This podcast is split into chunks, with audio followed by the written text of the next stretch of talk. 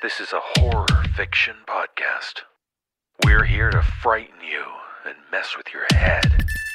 You're here because that's what you want.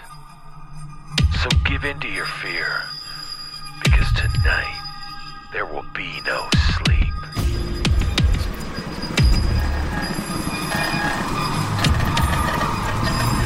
Brace yourself for the No Sleep Podcast.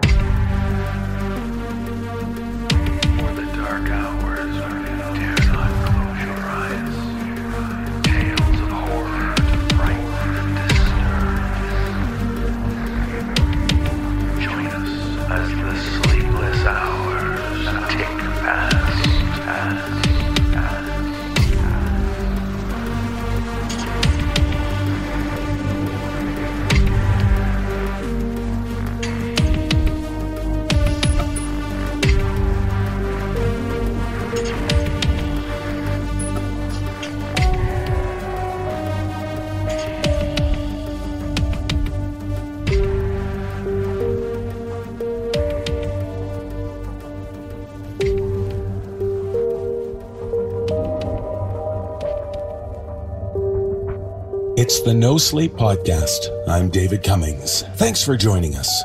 On this week's show, we have five tales about bloody buildings and bullies. Well, the tour rolls on, and we're three quarters of the way through. We wrap up our East Coast swing this weekend, and then we jet out to LA to start our trip up the West Coast. We'll be doing shows in LA, Oakland, Portland, and we'll finish the tour at the legendary Crocodile Cafe in Seattle on March 12th. The response so far has been completely overwhelming. Shows are selling out, fans are lined up out the door, and everyone has been treating us with such heartfelt love and affection. Clearly, our efforts to terrify and disturb you aren't working. We're getting hugs instead of screams. But we're all so grateful for everyone who has come out to see us. We can't wait to visit with our fans on the left coast. And now I'll do a bit of reporter on the street interview with the gang. Jessica, we're here near DC. How you feeling? Tired. Just getting up? Uh huh. How was the show last night? It's a really good show. Well, thanks for being on the tour. Thanks for having me. Gentlemen, we're uh, we're just outside of DC. How you feeling? We're three weeks into the tour. Feeling pretty good, actually. It's been going absolutely fantastically. And the show last night? It's awesome. Had a lot of cool people. So many lovely people. Yeah. Everyone is so enthusiastic and, and really sweet and telling us what the podcast means to them. And yeah, it's it's it's heartwarming. It really is. It keeps keeps us going. Yeah. I don't believe either of you. Am I staying in Murder House? Sorry. Peter Lewis, three weeks into the tour, how are you feeling? Feeling good. I still have all of my limbs, surprisingly. We can't say the same for all our fans, but uh, that's the way it goes. Looking forward to Philadelphia. I am. I can't wait to see Philadelphia. It's a good movie.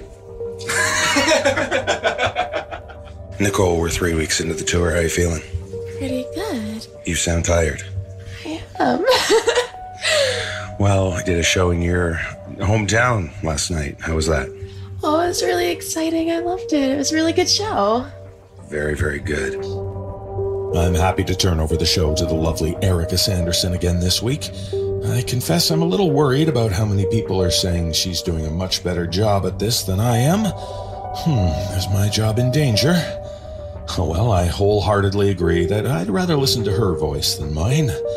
But before I unleash Erika on you to start the show, I want to let our fans know about an exciting new Kickstarter campaign by our friends at Chilling Tales for Dark Nights and the Simply Scary podcast. They're working hard at creating the first fully animated anthology horror series featuring a cast of independent voice talent and the work of independent authors. It's an exciting project which will take the kinds of stories you're used to hearing from them and bringing a visual element to them with very cool and creepy animation.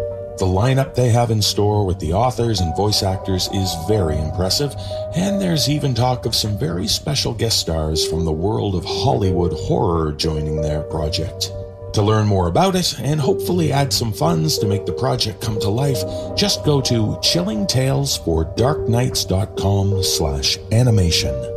help them make horror for your eyes as well as your ears.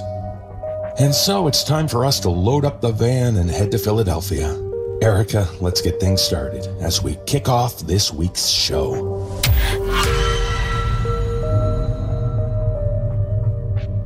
Hello, everyone. And thank you, David, for inviting me to come and sit in the big chair again this week. Uh, apologies if I'm sounding a bit husky. I'm practicing for a new femme fatale role in the future. Now, if you've been following the hashtag NoSleepLive 2017 on Twitter or the No Sleep Facebook page, you've probably been seeing all the wonderful photos from the tour. From what we've been hearing, the intimacy of the venues that the team have been visiting is really suited to help with the ambience of the show. Now, someone else who really knows how to create the right atmosphere in a venue is author T. Weaver, who in our first tale introduces us to a group of students who decide to host a graduation party in an abandoned chapel in the woods. Performing this story are Matthew Bradford, Dan Zappula, Nicole Goodnight, and Atticus Jackson. Hold off on the communion wine as we head to a party in a church.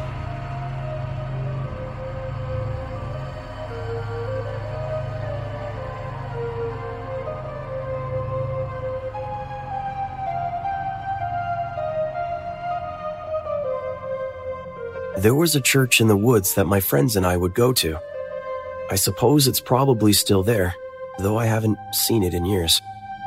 Over the course of our childhoods, the chapel grounds were pretty much our own little hideout. We spent nearly every summer going there and goofing around. Nothing ever felt off with the place. It felt comfortable. So, when high school graduation was coming up, we naturally needed a place to have our last senior hurrah. And as you can guess, my friends Kelly, Sam, and I recommended the church. Not to our surprise, no one even knew it existed. Regardless, they thought it to be perfect. Flash forward some weeks later, and we were prepping up the place for that night's party. We moved the heavy wooden pews as best we could up against the walls to try and open up the place. We knew upwards of a hundred people were planning on attending, and although the place was large, it still wouldn't be enough. As I was thinking of what else we could do to free up room, I heard Sam speak up. Hey, Jesse, look at this. It looks like a little kid. Sam chuckled under his breath before he bent down and inspected the floor in front of the podium. Kelly and I walked over and peered at what he was talking about. Sure enough, right in front of the podium was a child sized stain. It looked dark, old, and burned into the wood. What do you think made it? I really can't remember it being here. Kelly looked over her shoulder towards me. I shrugged in response. Well, we probably didn't see it because of the pews. It must have been hiding under one of them. Sam and Kelly looked at each other and gave a slight nod of acceptance. Anyway, let's get ready for tonight. We'll head home and meet back up here for the party. We all agreed and left the blackened stain on the floor.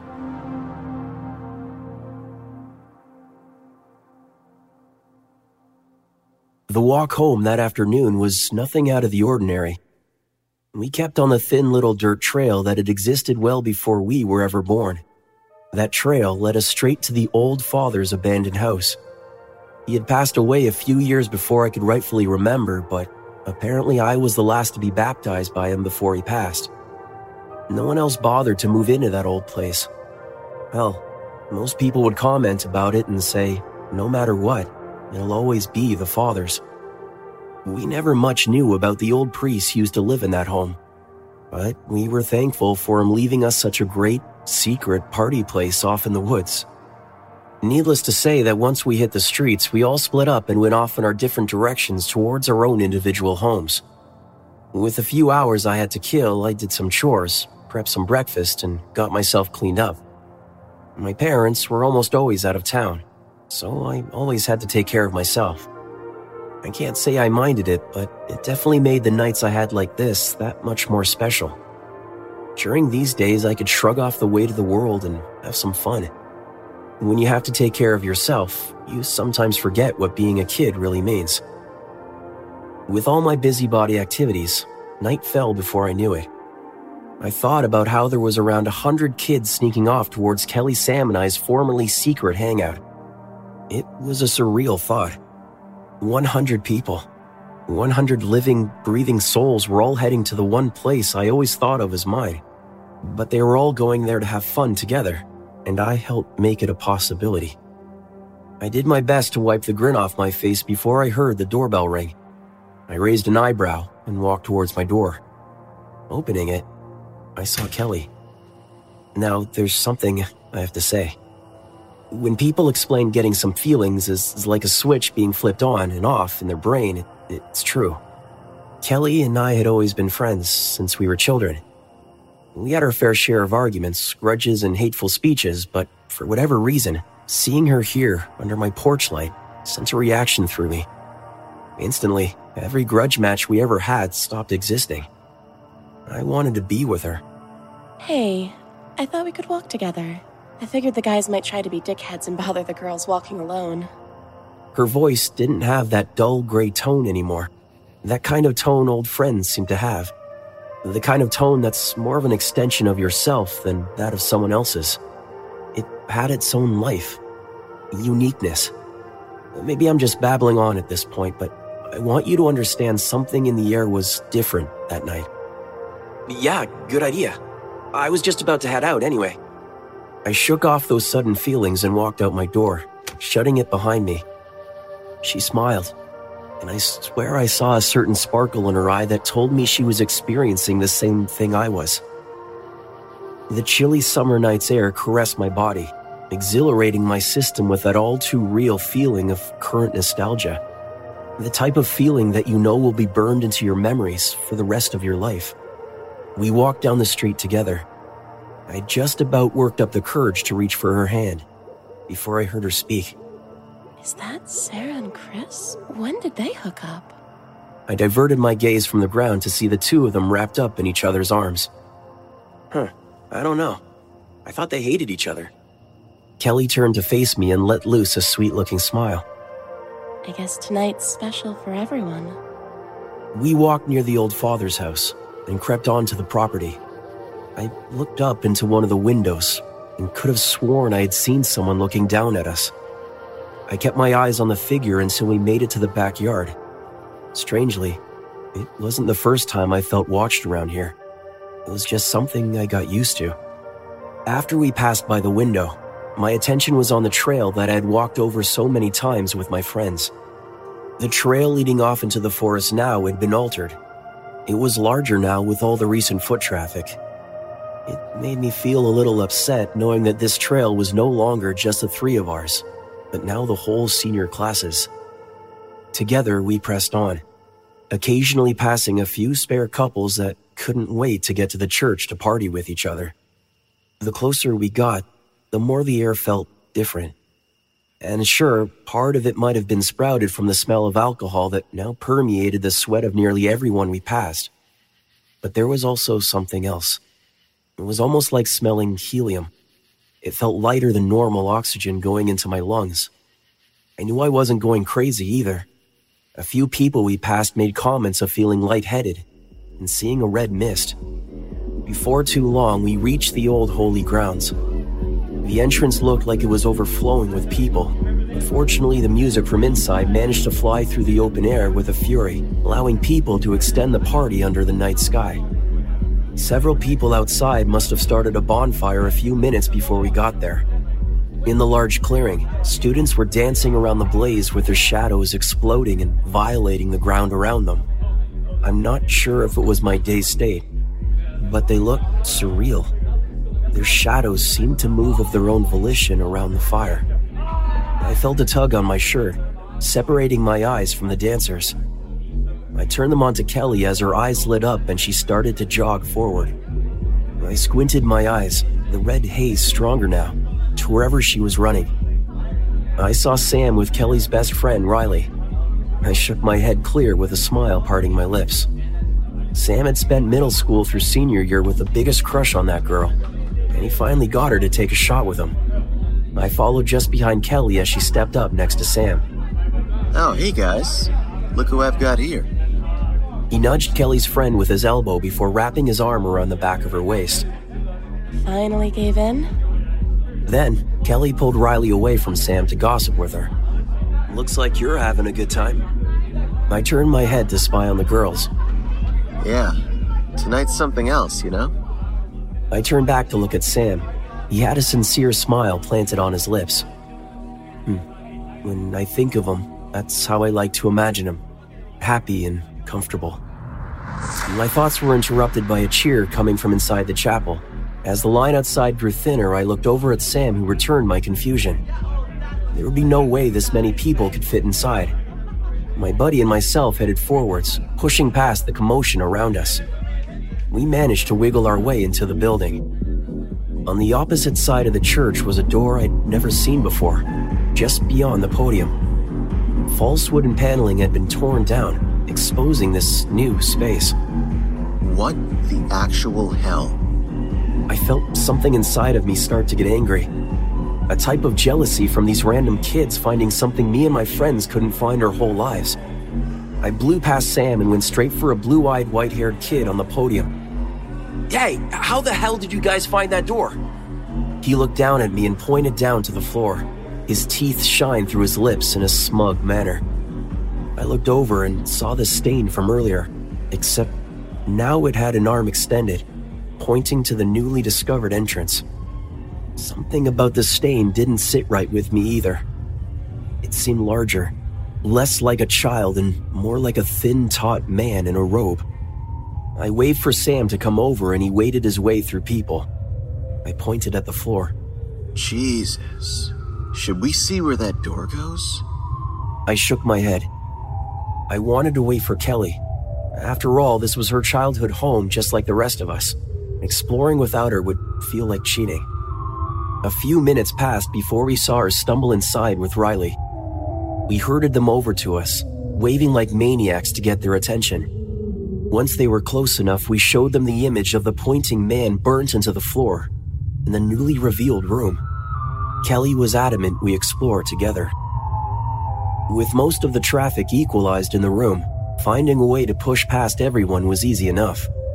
Turned out the next room over was no bigger than the first floor of a small steeple. The only thing of note was the stairs leading downwards into the center of the room. Our little group made our way over to them and peered down. On the walls lay destroyed stained glass images and paintings.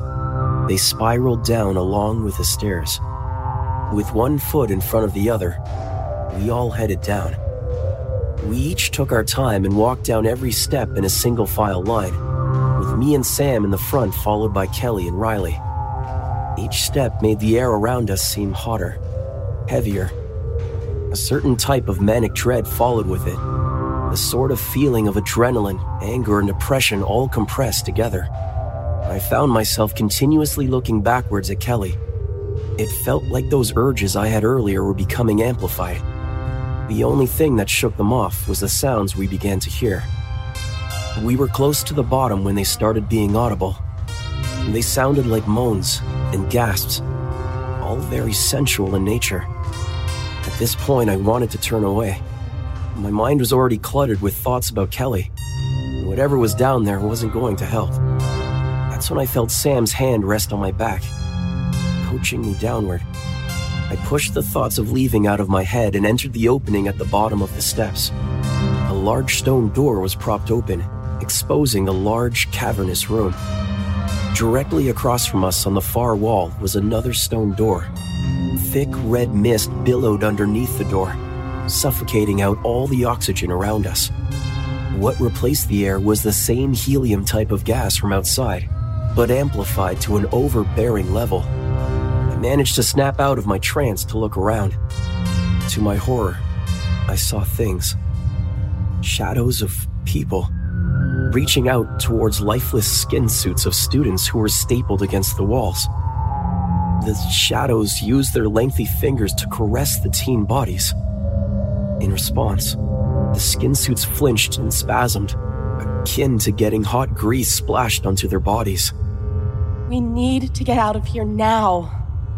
Her tone begged for support. I heard laughing coming from Sam and Riley. I glanced towards them and froze. Their mouths gaped open. The black voids inside of their mouths revealed a second pair of teeth, grinning behind the lifeless mouths of my friends. Several shadowy fingers ripped their way through the skin on their hands. Chunks of meat fell to the floor. Sam's eyes were glazed over in erotic euphoria. I wanted to run, but with Sam directly behind me, I knew that was scarcely possible. Kelly must have felt the same way, as we were both forced into the room that lay in our path. Sam reached his gangly arm upward, mouth still hanging agape. He was pointing towards the door across from us. Kelly was shoved next to me and she yelped from Riley's touch against her back. My head turned away from her towards the door. When my eyes focused on the stone, I noticed another burn mark start to appear. The shadow of a tall, thin man with an elongated head peered back towards me. His arms were outstretched towards the handle, begging us to open it. My head became more than just a fog at this point. I could feel a sense of desire welling up inside me. I wanted that door to be open. Somehow, that door being open would give me some sort of pleasure beyond my imagination. We should open it. I tore my eyes away and looked at Kelly. She no longer looked like the girl under my porch light just hours ago. She no longer looked like my friend. Her right eye bulged slightly out of its socket. Her skin was stretched and pulled tight. I could see the indentation of a gnarled hand traveling underneath her skin on her arm, locking itself into place. I looked behind her to see one of those things, those voids of entities, tearing and stuffing its way halfway inside her back. I felt a burning in my throat. I wanted to vomit, to give up, to cry and break down. But I kept going. I didn't give in. A voice rang out, echoing amongst the walls. Jesse. Remarkable. You're the only one here who can open up that door.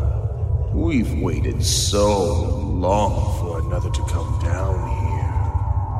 When my eyes turned back to the door, I expected to see the burns, but they were gone. Replacing them was the charred image brought to life. Tall, lanky, impossibly good posture. All of this and more couldn't truly describe him. He looked like a man made of stretch putty that was at its limits. His head maintained its unnatural proportions from the burn marks. Its bottom jaw jutted out with a fury, extending to his collarbone while his cheeks sunk in around his eyes and mouth. His face was as thin as a skull, yet brought a sense of authority and power I'd never experienced before. Before I knew it, I was standing before the door, my hand outstretched around the stone handle. I could feel tears stinging my face, the heat evaporating them before they fell to the floor. I was going to do it. I was going to open the door. I was going to do the first terrible thing I've ever done. Then, I wasn't. I can't explain what came over me. It was a sense of strength I couldn't see. I envisioned the man in the old father's house, how he peered down at me as if he knew something about who I was, who I truly was. I dropped the handle of the door and turned around. The shadows paced back and forth in the room, panting with a strong desire. I ran past them. They screamed and reached out, but none of them stopped me. I kept running up the stairs, then past the party. I ran so far that before I knew it, I was in the arms of an officer. Someone apparently made a call to them anonymously. They told them kids were getting kidnapped, like what happened 30 years ago. I don't know what that meant, but I was happy. I didn't have to fight alone anymore. I had help. They ended up clearing out the whole party. No one was missing. Sam, Kelly, and Riley were all just fine. But I knew they weren't. Every once in a while, I'd catch them glaring at me, or I'd see a spasm just beneath their skin. That church became my nightmare. A few weeks later, I got a gift. It was sent to my college dorm room days away from that town, but I recognized the address. It was that old abandoned house. Inside was a simple Bible and a note. I'm sorry I couldn't be there for you in person. Father, Joel.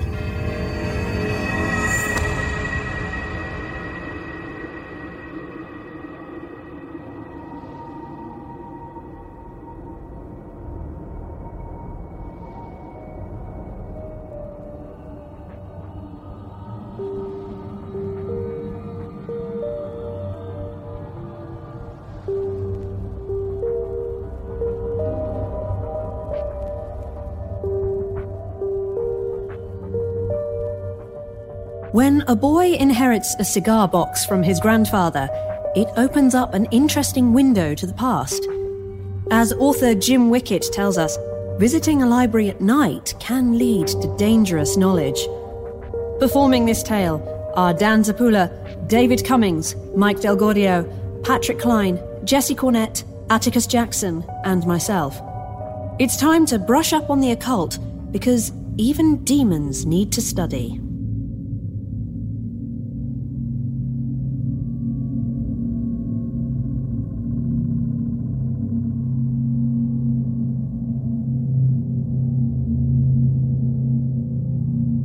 When I was a little kid, my dad gave me an old cigar box that belonged to my grandfather. My dad didn't know what was in it, despite having kept it for years. Grandpa gave him strict orders never to speak. I never knew my grandpa. He passed away when I was a baby. But my dad, my dad loved him dearly. We never had much in the way of things, but he always had a smile for his family. I interpreted this as both a remembrance and a warning not to expect anything too fancy under the lid. The box itself was decorated with a colorful circus scene full of exotic animals and balancing clowns. The ringmaster stood in the foreground, clutching a cigar in his teeth. Sir Flanagan's Fine Cigars, said the logo, for a pure, healthy smoke every time. I snapped off the brittle rubber band that had held the lid on for all those years and lifted. My father need not have worried that I'd be disappointed. The small, quirky treasures I found inside thrilled me, no matter their material value. The first thing I saw was the scowl of a little wooden demon god from some exotic faraway island. Clinking near it were several coins of haughty monarchs gazing outward. Underneath them were several yellowing, worn pages covered in strange hieroglyphics. I lifted these up and saw a bracelet made of twine, fitted with teeth from a shark, a tiger, a man. There was a lock of boar's hair, an onyx marble, a passenger ticket to Siam. From my grandpa's time in World War II was a brass rifle cartridge, its significance left for me to ponder. On the bottom of the box sat four photo booth pictures of my grandfather, looking exactly like my dad, mugging for the camera in what had to have been one of the few carefree moments of his life. I put the box on my bed, and when I turned to look for a magnifying glass, it slipped down to the floor. That's when the letter popped out. It was hidden under the bottom panel of the box, several pages covered in scratchy handwriting. I laid next to my bedside lamp and began to read. Dear Ben, as I write this, I'm lying in an old Veterans Affairs hospital with an IV in my one good arm and a catheter of the old battle rifle. They say they're doing everything they can to keep me comfortable, but if that were true, they'd let me smoke a damn cigarette. Ah, at least they cut down on the morphine enough for me to stay awake and write this. What I have to tell you is important. So, how are you? Saw you for the very first time last week, and you didn't look too happy. Cute, sure, but you seemed very angry at everything. Turns out, you had some poop in your diaper. we got a lot in common already. I gotta be honest, life isn't gonna be easy. Certainly wasn't for me. Me and your dad and your grandma had some tough times growing up. Lots of times, all we had was each other. Things are gonna be different for you. How so? Well, let me start back at the beginning. Back in the middle of the Great Depression, I was a 16 year old high school dropout. Now, that wasn't so unusual. A lot of teenagers were dropping out of school to try and support their families. Wish I could say that was my motivation, but I just didn't like the teachers. I spent my days with the other neighborhood scraps. We called ourselves the Runaround Gang. We'd break shop windows, rob apple carts, snatch hats off trolley riders. My parents did their best to rein me in, but huh, they had their hands full with five other kids. I was a lost cause. Then, one day, they couldn't ignore me anymore. I got arrested for swiping a pricey necklace from an uptown department store. This was a step up from our usual petty misadventures, which is why I did it. I wanted to impress the other boys in the gang. Well, they were impressed, all right. They cheered and screamed my name out for all to hear as they watched the squad car take me away. Uh, the cops called my dad at work. He was a day laborer, so not only did he have to pony up bail, he also lost half the day's wages. I'd let you stay in there if it weren't for your mom. You really broke her heart this time. Well, hearing that, it about killed me. My mother was a sweet woman. Oh, Jimmy, I'm sorry we haven't been there for you. We've been too busy to see our little boy needed help. She dabbed her cheeks with a handkerchief. I would have preferred a smack on the head. I didn't want her to feel guilty. I decided right then and there I was going to make her proud of me. There's a cargo ship leaving next week. I signed up for it. I'll be gone three months, but it's good money when I get back. My parents looked at each other, confused. You better not be bullshitting us. Well, I was, in a way. I hadn't signed up for any ship, but I really did want to. And as luck would have it, I found one the next day that needed workers. I was surprised when they hired on a young fool like myself, till they told me how much I'd earn. Uh, it was slave wages, but it would help. The ship was leaving in a week. In the meantime, I did my best to stay out of trouble.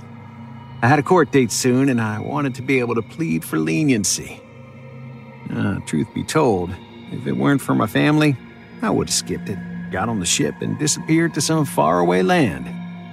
Things would have turned out a lot differently then, both for me and for you.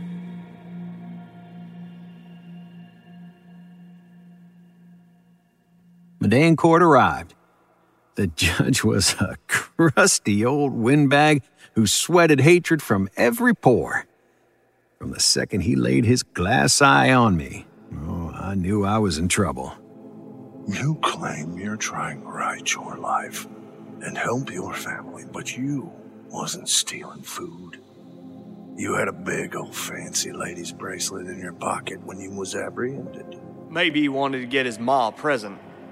The judge laughed at the bailiff. Well, I'll be honest. You don't seem like the worst in the world. Hell, maybe you just fell into the wrong crowd. So I'm gonna be lenient. I'd had my head down, ashamed, but I raised it when he said that. Your Honor, I appreciate it. I promise I'm gonna turn my life around. Don't give me that crap. There ain't 10,000 words equal to a single good deed. If you're truly committed to making your life one that respects the rule of law, then you'll commit to atoning for breaking that rule to which you've suddenly professed your loyalty. So, I promise it's not going to cut it today, boy. Therefore, I'm sentencing you to one night volunteering at the Ezekiel K. Renfield Public Library. It's a fine institution, but one in dire need of a good dusting and organizing, which you will provide as part of your turnaround towards a righteous life. Understand? Good. He pounded his gavel. I told you he was a windbag, didn't I? Took me a minute to mentally sift through all that yakking he did and realize what my sentence was. A night cleaning the library. Hell, that was nothing. To be honest, I'd never actually been in a library, but still, I wasn't worried. All I had to do was push dust under some rugs and I'd be home free. The Ezekiel K. Renfield Public Library had stone columns and gargoyles and looked like the villain's mansion in a detective movie. Now, my goody two shoes siblings and all the other smart kids who actually picked up a book every now and then, they never went there. They went to the library downtown instead. So, why was this old beast still around? Who knows? Ezekiel Renfield, whoever he was, must have left quite a grant for it to sit there and collect dust. Eh, maybe it's where the judge used to study for his law exams, a hundred years ago. I walked up the stairs and found a tired looking security guard watching me on the other side of the glass. He pushed open the door, asked me what I wanted, and let me inside once I mentioned the judge. I walked inside and heard the door shut behind me. The security guard was now outside and about to walk down the steps. Hey, aren't you sticking around? You joking with me, kid? They don't need a security guard during the day, much less at night. You afraid of some books? He trotted down the stairs without waiting for a reply. Okay, great. I had the place to myself. I let out a whoo and looked around. I was standing on a dark red carpet, worn down to the threads on the walkway. There were a few desks with chairs, and all along the walls were freestanding bookshelves. There were no electric lights, just a huge window high up on the wall. The mezzanine loomed above, staircase to it off to my left. There looked to be a few more tables and bookshelves up there, as well as a green bronze statue of a man resting his hand on a sword hilt while he gazed out the giant window. Well, hell, I thought. This place is huge. I didn't know where to start. So I found the janitor's closet, pulled out a broom, and began to sweep. Within minutes, I had a pile of dirt big enough to jump on. I scooped it up, dumped it in a can. Then I swiped a cloth across one of the tables. Snowfall of dust fell onto the freshly swept floor. well, maybe housekeeping wasn't my forte. I decided to take a break, having been on the job for all of 10 minutes. I strolled through the shelves, looking at the occasional book spine. Now, I've never been much of a reader, unless you count comic books. Still, I thought there might be a science fiction novel for me to waste some time with, hopefully with pictures.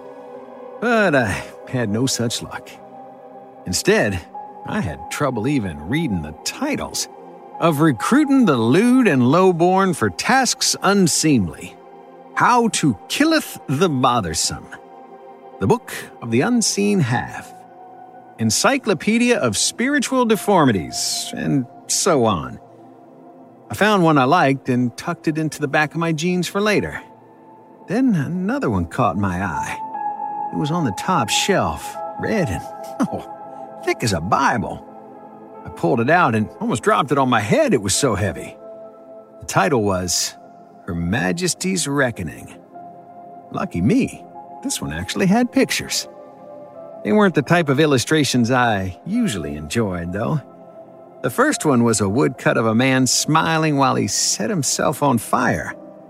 The one after that showed a bunch of little figurines tying someone down in his bed and stabbing him. Yikes. Mosquito Man versus Super Cat, this was not. I tried to put the book back, but it slipped out of my hands and thumped to the floor. That's when I heard it. A long shh coming from the other side of the room. I froze and listened for it again. Nothing. I walked out from between the shelves and called out. Hello? No response. I looked up at the mezzanine. The statue looked straight ahead, arrogant. Clouds hid the moon through the window behind it. Is, uh, is anyone here? This time it was more forceful. I squinted and tried to see in the darkness between two of the bookshelves. There, there was another statue there. It was a man with a powdered wig, like the kind George Washington and all those guys used to wear. Then the clouds moved on and the moonlight shone down. It wasn't a statue. It was a real man. Only his face didn't have skin on it. It was just a bunch of veins and muscles with lidless eyes and lipless teeth. I tripped over my own feet going backwards. I looked up from the ground and the man was gone. What what happened to you? Are you okay? Something scraped the floor behind me. I spun around to see a girl, about my size, turned around and sliding backwards while dragging her heels on the marble. Back of her head was braided up in two ponytails. She wore an old green dress that was tattered and dirty, her flexed hands open and shut as she came towards me. Suddenly, she started barking, jerking her head forward as she did so. She looked like she was doing it to the shelves since that's where she was facing, but I knew it was meant for me. She was only a few feet away now, but I still couldn't see her face, but I could see spittle flying from her mouth as her barking grew more and more vicious. that was plenty enough for me. I ran towards the door expecting it to be locked, but it flew right open. I ran all the way home. My dad was still awake. I could tell he was about to lay into me, but then he saw the look on my face. He just shook his head and muttered, Well, uh, I guess you're alive. I was, but that was about the extent of the good news. I hung my head and shuffled off to bed. I let a few weird statues and some barking prankster scare me away. Now I wouldn't be able to leave on that ship. The only place I was headed was jail. Once that judge heard about what happened. Eh, he didn't do it, though. In fact, I'm not sure he even remembered me. I sat in the galley with about 20 other miscreants and scurried in front of him when my name was called. He read over my statement, shrugged, and told me to be on my way. Hope you learned your lesson. He didn't look up, called out for the next defendant. Well, I wish that was the end of my story, but it wasn't. Later that night, after a dinner of beans and biscuits, I sat up in the attic studying. Yeah, that's right, studying. My experience in the library notwithstanding, I was beginning to realize the importance of education. I took a break to lean against the wall and stare out the round attic window. The streets were quiet and the lights in all the houses were dim. Then I saw her, the barking girl from the library. She was still turned around and I couldn't see her face. I almost grabbed a hammer or anything else for a weapon, but I thought the better of it. I knew what she was there for. I went down the stairs and snuck past my parents in the den. I jogged down the streets. The girl was gone. Then I heard a single sharp bark behind me. She was within arm's reach. I could see the back of her neck now. It was reddish and raw, like there'd been a rope tied around it. She wasn't barking, but I could hear her rattled breathing like her lungs were full of rocks. I held out the book I had taken from the library. The girl stretched her arm back behind her. It was an awkward angle, but she snatched the book with ease and I brought it back in front of her. Then she began to turn her head to the side, very slowly. Just before I could see her profile, she jerked her head back and sprinted off into the darkness. So, my lovely grandson, that was, without a doubt, the most formative experience in my life. In case you're wondering, I did make it onto that cargo ship.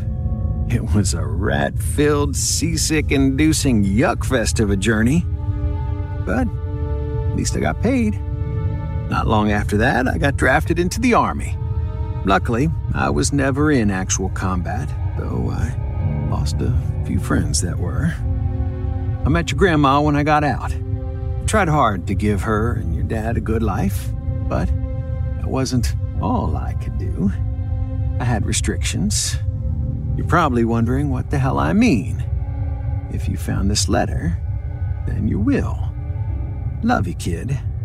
And remember, don't shoplift. Grandpa. At the time, I didn't quite know what to make of it, except that it was an entertaining story. The lines at the end about restrictions baffled me, though. And that's when I took a closer look at the folded yellow pieces of paper sitting innocuously in the cigar box, the ones marked with strange hieroglyphics. It took me years to decipher them all, but when I did, I nearly fainted at the magnitude of my discovery. Apparently, my grandfather had torn some pages out of the book he'd taken from the library. A gutsy move, to be sure, And had the Wraith discovered his trickery, I wouldn't exist today. But she didn't. The rules the papers described were very clear. Whoever finds these spells curses himself if he uses them, as well as his child. But the child of his child? He can use them all he wants. One of the idiosyncrasies of magic, I suppose. The book's title, as written on the top margin, was Spells for Luck at Games of Chance. I thought it sounded downright silly. After I'd won the lottery twice in a row, I began to think otherwise. I'll never forget how hard my grandfather worked to give me this advantage. And I also keep in mind the kindness and love he showed his own family, even though his bank account rarely reached four digits. I do spend a lot of money on myself, I'll admit. I like the nicer things in life.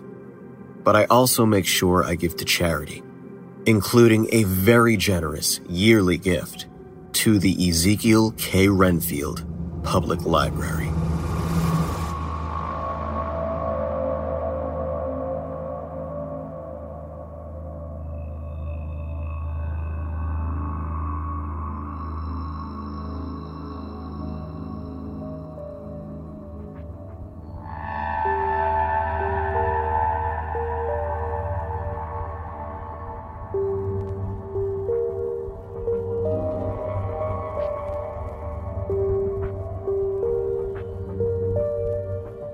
Discovery of a brutal crime in our next story is a seemingly unprovoked attack.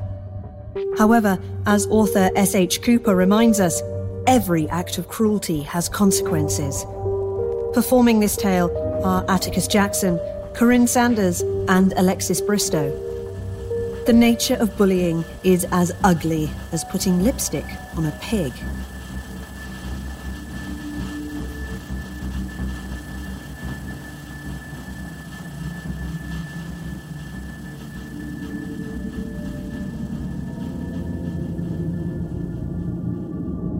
Except for the whole murder thing, Courtney James seemed like a lovely young woman. She was bright, articulate, a dedicated college student, and well liked waitress at a popular restaurant. I met her when she was sitting in an interrogation room at the precinct. She was a bit on the larger side, dressed conservatively in pastel colors and minimal makeup. And when I came in, she introduced herself with a polite smile as if we were meeting for a job interview as opposed to a police investigation. She had declined to have an attorney present, so I got right to business. You understand why you're here, Miss James?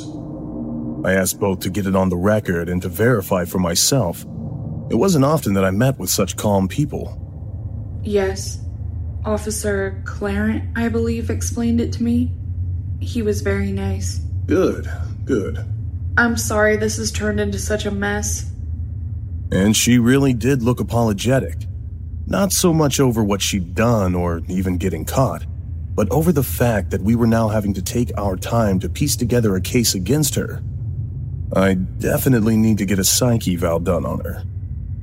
Why don't you tell me about this mess? Help me understand what happened. I thought you know already. Isn't that why I'm here? Yes, but I'd like to hear your side. Oh, you mean like why I did it? Yes. She glanced contritely down at her hands, which were folded in her lap, and sighed. Because no one else was going to. Excuse me? She was just going to be allowed to keep on doing what she was doing, and no one was going to stop her. She looked up, and for the first time, I saw a glint of something dark flash through her eyes. It vanished with a blink. So I did. In order to move things along, I decided to get a bit more direct with my questions. I flipped open the folder in front of me and took out a photograph to slide across the table to Courtney. You know this girl? She nodded. I did. Melissa Del Delhaines. How do you know her? I killed her. She said it so plainly, like it was just a routine part of her day. Why? She was a classmate and a customer at the restaurant where I work. You see a lot of other students and customers. Why her? Because she wasn't a good person. Getting Courtney to talk in more than short, semi vague sentences was a challenge. While she didn't seem remorseful over what she'd done, she also wasn't eager to discuss it. After a frustrating hour of back and forth, and when she gave me little new information, I opened the file again and tossed another picture in front of her. One of her deceased victim as she'd been found at the crime scene. Let's start over at the beginning. Where'd you get the pig face? My uncle's a butcher. I took it from his shop And why did you take it? because I finally actually wanted to do what she was always saying I did. Which was? Courtney squared her shoulders and met my gaze steadily. Put lipstick on a pig. The darkness appeared in Courtney's eyes again, and this time, it remained. A single tear slipped down her cheek and she wiped it away hurriedly. She exhaled slowly and smoothed her blouse with exaggerated care. I'm sorry. You must think I'm being difficult. I don't mean to be. It's just that it's hard for me to talk about. You understand, right? I understand you killed a girl who, by all accounts, didn't do a thing to deserve it. Then, with all due respect, detective, all accounts are wrong. Unless you tell me what happened, it's all I've got to go on. Courtney leaned forward, her fists resting on the table, and her previously pleasant expression was consumed by one of trembling hurt and anger.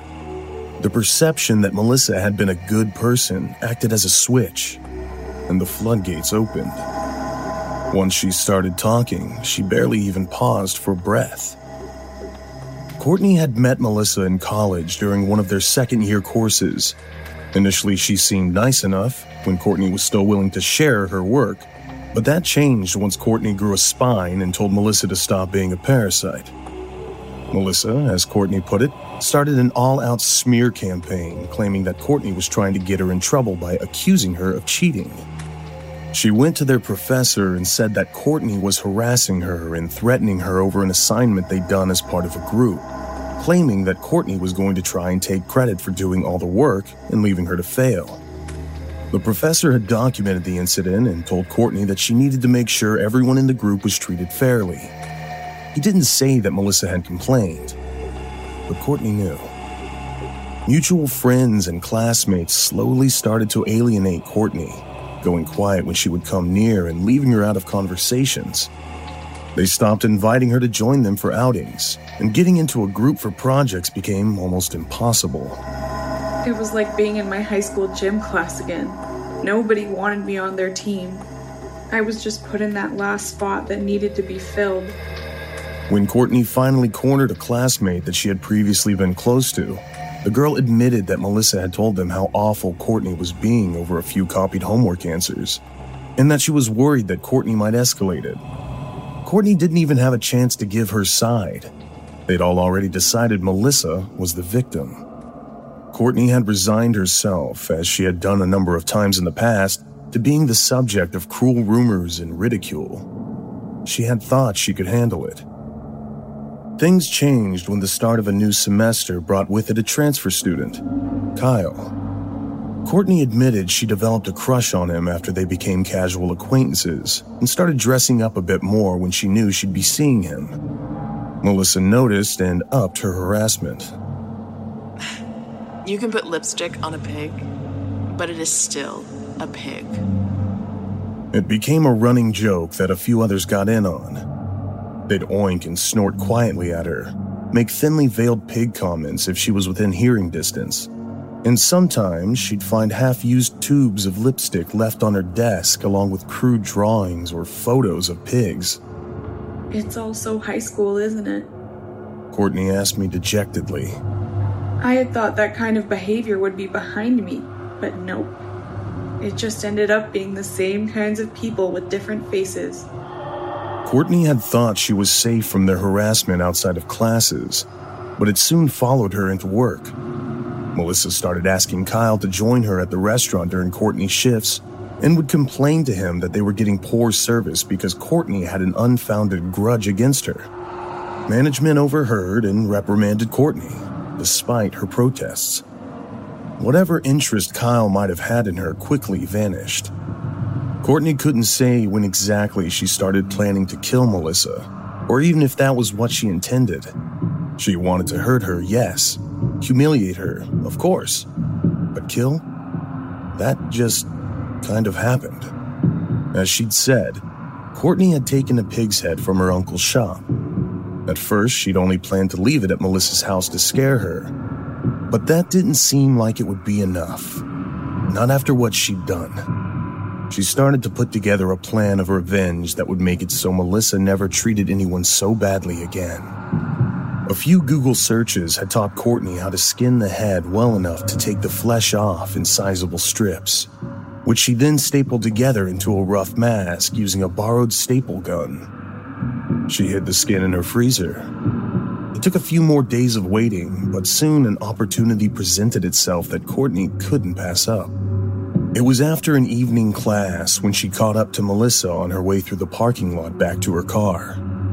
They were alone. It was dark. And Courtney was angry. She smashed Melissa over the back of her head with a rock and dragged her into her car, where she bound her hands and feet. Melissa was still unconscious when they got back to Courtney's apartment. I tied her to a chair and gagged her, and then waited for her to wake up. She was surprised, to say the least, and nervous. I told her I wasn't going to hurt her, but I think we both knew I was lying. She started to cry. I had thought maybe I'd feel a bit bad if she did that, but I didn't. I told her exactly how miserable she'd been making me, how I'd lost friends and was on thin ice at my job. She mumbled something, maybe an apology, but I couldn't understand through the gag. Honestly, Detective, I didn't really care. She'd taken the pig mask out of the freezer and forced it over Melissa's head. When it kept flopping awkwardly, Courtney decided to get the staple gun out again.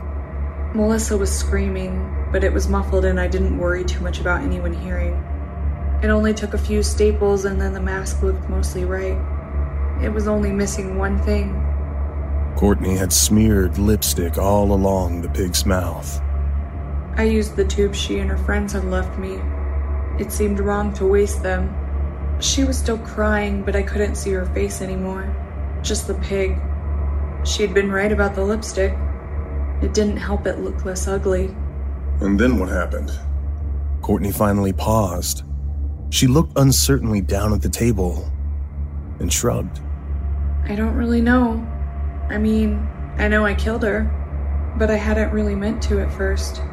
I was sitting there looking at her, and suddenly it felt like anyone could be under the mask. Old bullies, mean teachers, bad bosses, anybody. I guess I'd let some resentment build up. So, what did you do? I shot her a few times with the staple gun. The frankness of her statement was almost chilling.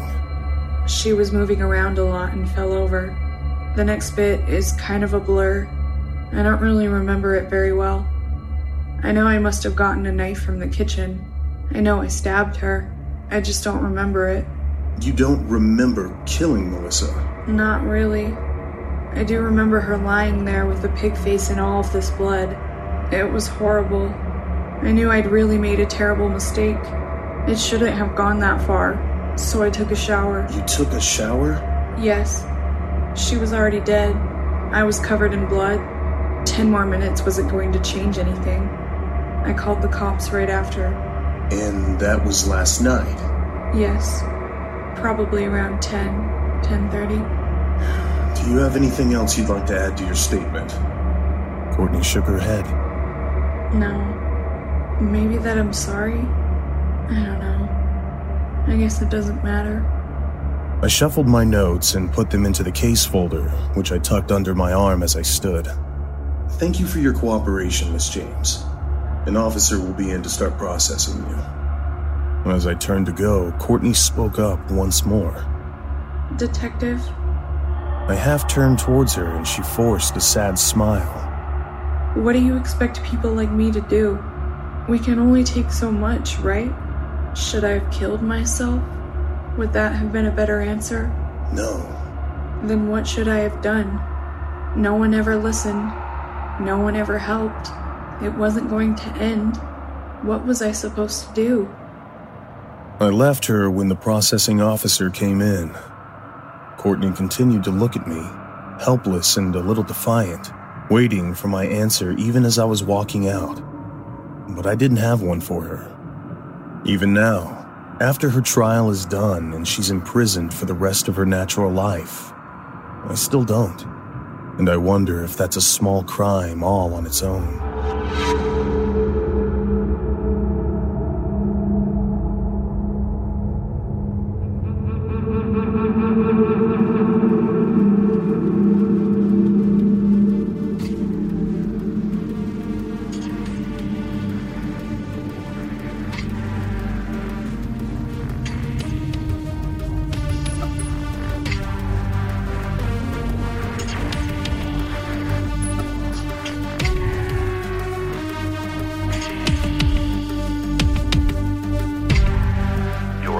time in our netherworld has come to an end. We release you back into your own reality. If you would like to find out how you can hear the full length versions of our audio program, please visit the NoSleepPodcast.com to learn about our Season Pass program. 25 episodes, each over two hours long, and three exclusive bonus episodes, all for only $19.99. On behalf of everyone at the No Sleep Podcast, we thank you for listening. Join us again next week when our unseen hands will drag you down into our dark storyland. This audio production is copyright 2016 2017 by Creative Reason Media Inc., all rights reserved. The copyrights for each story are held by the respective authors. The name The No Sleep Podcast is a trademark of Creative Reason Media Inc. No duplication or reproduction of this audio program is permitted without the written consent of Creative Reason Media Inc.